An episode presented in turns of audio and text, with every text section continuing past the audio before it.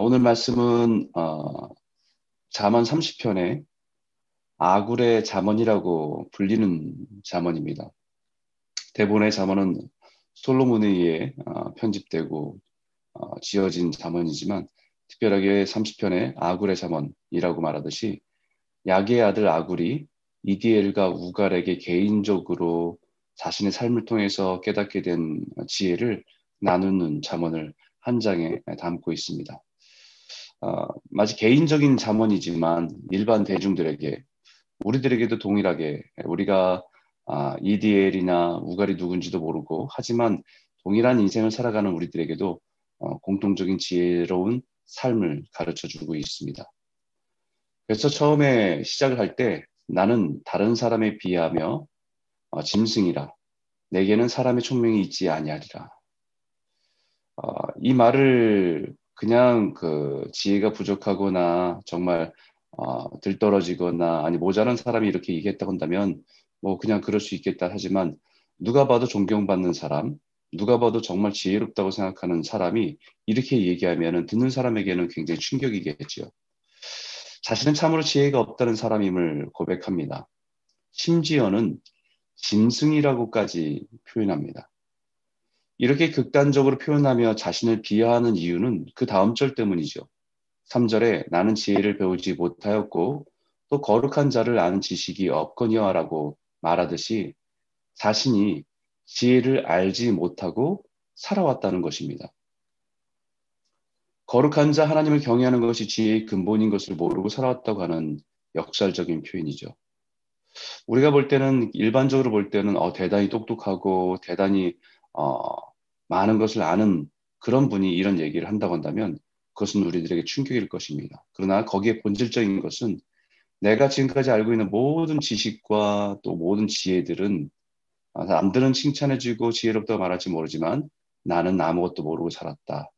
내가 하나님을 알기 전까지 이런 표현입니다. 그러면서 역설적으로 지금까지 자신이 알고 있는 지혜, 나름 자신이 똑똑하다고 주장하며 살아온 모든 사람들에게 거룩하신 자, 하나님을 모르고 살아가 모르고 지혜가 있다고 생각하는 것은 다 착각이라고 거꾸로 우리에게 강하게 추정하고 있는 것입니다. 그러면서 자신이 하나님을 경외하는 것이 지혜의 근본이라는 사실을 알고도 알면서 이제는 하나님께 구하는 것 두 가지가 있다는 것입니다. 그 전까지 하나님을 알기 전까지 하나님의 지혜의 근본이라는 것을 알기 전까지는 자기가 구하고 얻고 싶어서 욕망하고 있던 것이 굉장히 많았을 겁니다. 세상에 성공하는 것, 유명해지는 것, 어떤 부를 누리는 것, 많은 것이 구하는 것이 자신 인생의 목적이 될 수 있지만 하나님이 하나님을 경외하는 것이 지식의 근본, 지혜의 근본이라는 것을 아는 순간서부터는 하나님께 구하는 두 가지만 있다는 거예요. 그것은 헛된 것을 헛된 것과 거짓말을 멀리하게 해달라는 것과 또 한 가지는 나를 가난하게나 부하게도 하지 말아달라는 것입니다. 그 이유는 한 가지입니다. 부하고 배불러서 하나님 모른다고는 교만 가운데 있게 될까봐 너무 가난해서 도둑질을 하고 하나님 이름을 욕되게 할까봐 두렵다는 것이죠. 결국 두 가지를 구하지만 하나입니다. 결국 하나님을 평생에 경외하는 삶을 살고, 살고 싶다는 고백입니다. 하나님을 경외하는 것에서 벗어나지 않도록 나를 지켜주십시오라고 하는 고백이죠. 왜냐하면 그것이 인생의 지혜이고 지혜의 근본이기 때문입니다. 그러면서 지혜는 하나님을 경외하는 것임을 강조하면서 열심히 공부도 하고 열심히 다른 것을 찾고 했지만 사실 자연의 이치를 통해서도 얼마든지 우리가 하나님의 지혜를 얻을 수 있는 것들을 강조하고 있습니다. 그것을 여기에 이렇게 표현한 이런 패턴으로 얘기합니다. 서너 가지가 있다. 서너 가지가 있다. 이런 패턴으로 말씀하고 있습니다. 하나님의 지혜를 증명하고 있습니다. 15절에 거머리를 비유하면서 어저께 말씀까지 좀 점검하면서 갈게요. 거머리를 비유하면서 세상에는 족한 줄을 모르, 모르고 어, 뭐, 족한 줄 모르는 것 서너 가지가 있는데 그 첫 번째가 소울이다라는 거예요. 소울. 소울은 하나님을 경외하지 않고 하나님을 알지 못하는 악인들이 가는 음부라고 표현되는 곳이지요. 거기에는 아무리 많은 사람이 가도 다 채워지지 않을 정도로 그 종의 그것이 넉넉하다는 것을 역설, 역설적으로 우리들에게 경계의 심을 갖게 하는 말로 표현하는 것 같아요. 두 번째는 아이 배지 못하는 태입니다. 어, 아이를 갖지 못한 여인이 아이에 대한 마음을 아, 간절히 가지고 있는 그 마음, 그 마음은 채워지지 않는다는 거지요. 세 번째는 물로 채울 수 없는 땅과 또 네 번째는 족하다 하지 않은 불이라고 하는 것입니다. 사실 이런 일반적인 현상을 비유로 강조하는 것 네 가지를 얘기하는 것 같지만 한 가지 얘기하는 겁니다. 그것은 인간의 탐욕은 끝이 없다라는 거예요. 인간의 탐욕은 끝이 끝을 모른다는 것을 어, 일반적인 그런 것을 표현해서 한 가지를 우리에게 경고하고 어, 훈계하고 있는 것입니다. 그리고 18절에서 20절까지 어, 우리가 기이 여기지만 깨닫지 못하는 것 서너시 있다고 얘기합니다. 그 첫 번째가 공중에 날아가는 독수리의 자치입니다. 우리가 캐나다 살면서 하, 하늘에 흰머리 독수가 날아다니는 것을 보면 되게 멋있습니다. 근데 하늘에는 그 흔적을 찾아볼 수가 없죠. 아까, 아까 되게 멋있게 비상하는 것을 봤는데 어느 순간 돌아보면 아무것도 없는 것처럼 보이죠. 두 번째는 바위를 위를 기어, 기어다니는 뱀이 자치입니다. 바위 위를 기어다니는 뱀이 자치 또한 지나갈 때는 굉장히 경계하고 무섭지만 그러나 지나가고 나면 아무것도 없는 흔적도 남지 않는 것 같다. 세 번째는 바다를 지나다니는 배의 자취입니다. 커다란 배가 나라와 나라를 잇고 수많은 사람들을 이동시키고 하는 그 배의 자취. 어, 지나갈 때는 어, 멋있다라고 감동이 되지만 또 지나가고 나면 아무것도 없는 것 같은. 마지막으로 남자와 여자가 함께한 자취가 그러하다는 것입니다. 분명히 오가지만 지나고 나면 흔적을 찾을 수 없다는 것 같다는 것이죠. 여기도 마찬가지로 서너 가지를 얘기하는 것 같지만 한 가지를 경고하고 있습니다. 그것은 남자와 여자가 함께한 자치. 성적인 음행이나 외도하는 사람의 마음을 깨뜨리고 심지어는 가정까지 파괴하는 심각한 것임에도 불구하고 흔적이 남지 않으므로 아무것도 없는 것처럼 할 수 있는 가증한 일인 것을 우리에게 경고하고 있다는 것이죠.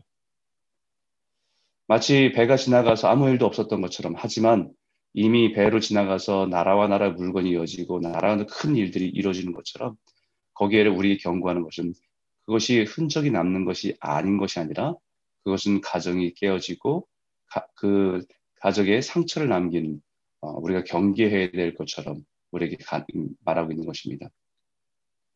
21절부터 23절까지는 세상을 진동시키고 세상을 견딜 수 없게 만드는 것 세 가지, 서너 가지가 있다고 얘기합니다. 이 말은 세상을 시끄럽게 할 뿐만 아니라 세상을 혼란 가운데 빠뜨릴 수 있는 일들을 얘기하는 것입니다. 그 첫 번째가 종이 임금이 된 것을 말합니다. 이것은 낮은 신분에 있는 사람이 절대로 출세하면 안 된다는 말이 아닙니다.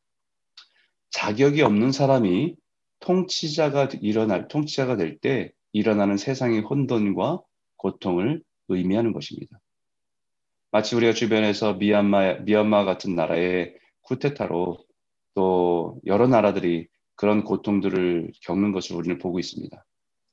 한 나라를 섬기고 다스려야 될 사람이 힘으로 권력을 빼앗아 통치자가 될 때 얼마나 많은 사람들이 고통하고 세상이 시끄러운지 우리는 너무나 잘 알고 있습니다. 두 번째는 미련한 자가 음식으로 배부른 것입니다. 미련한 자.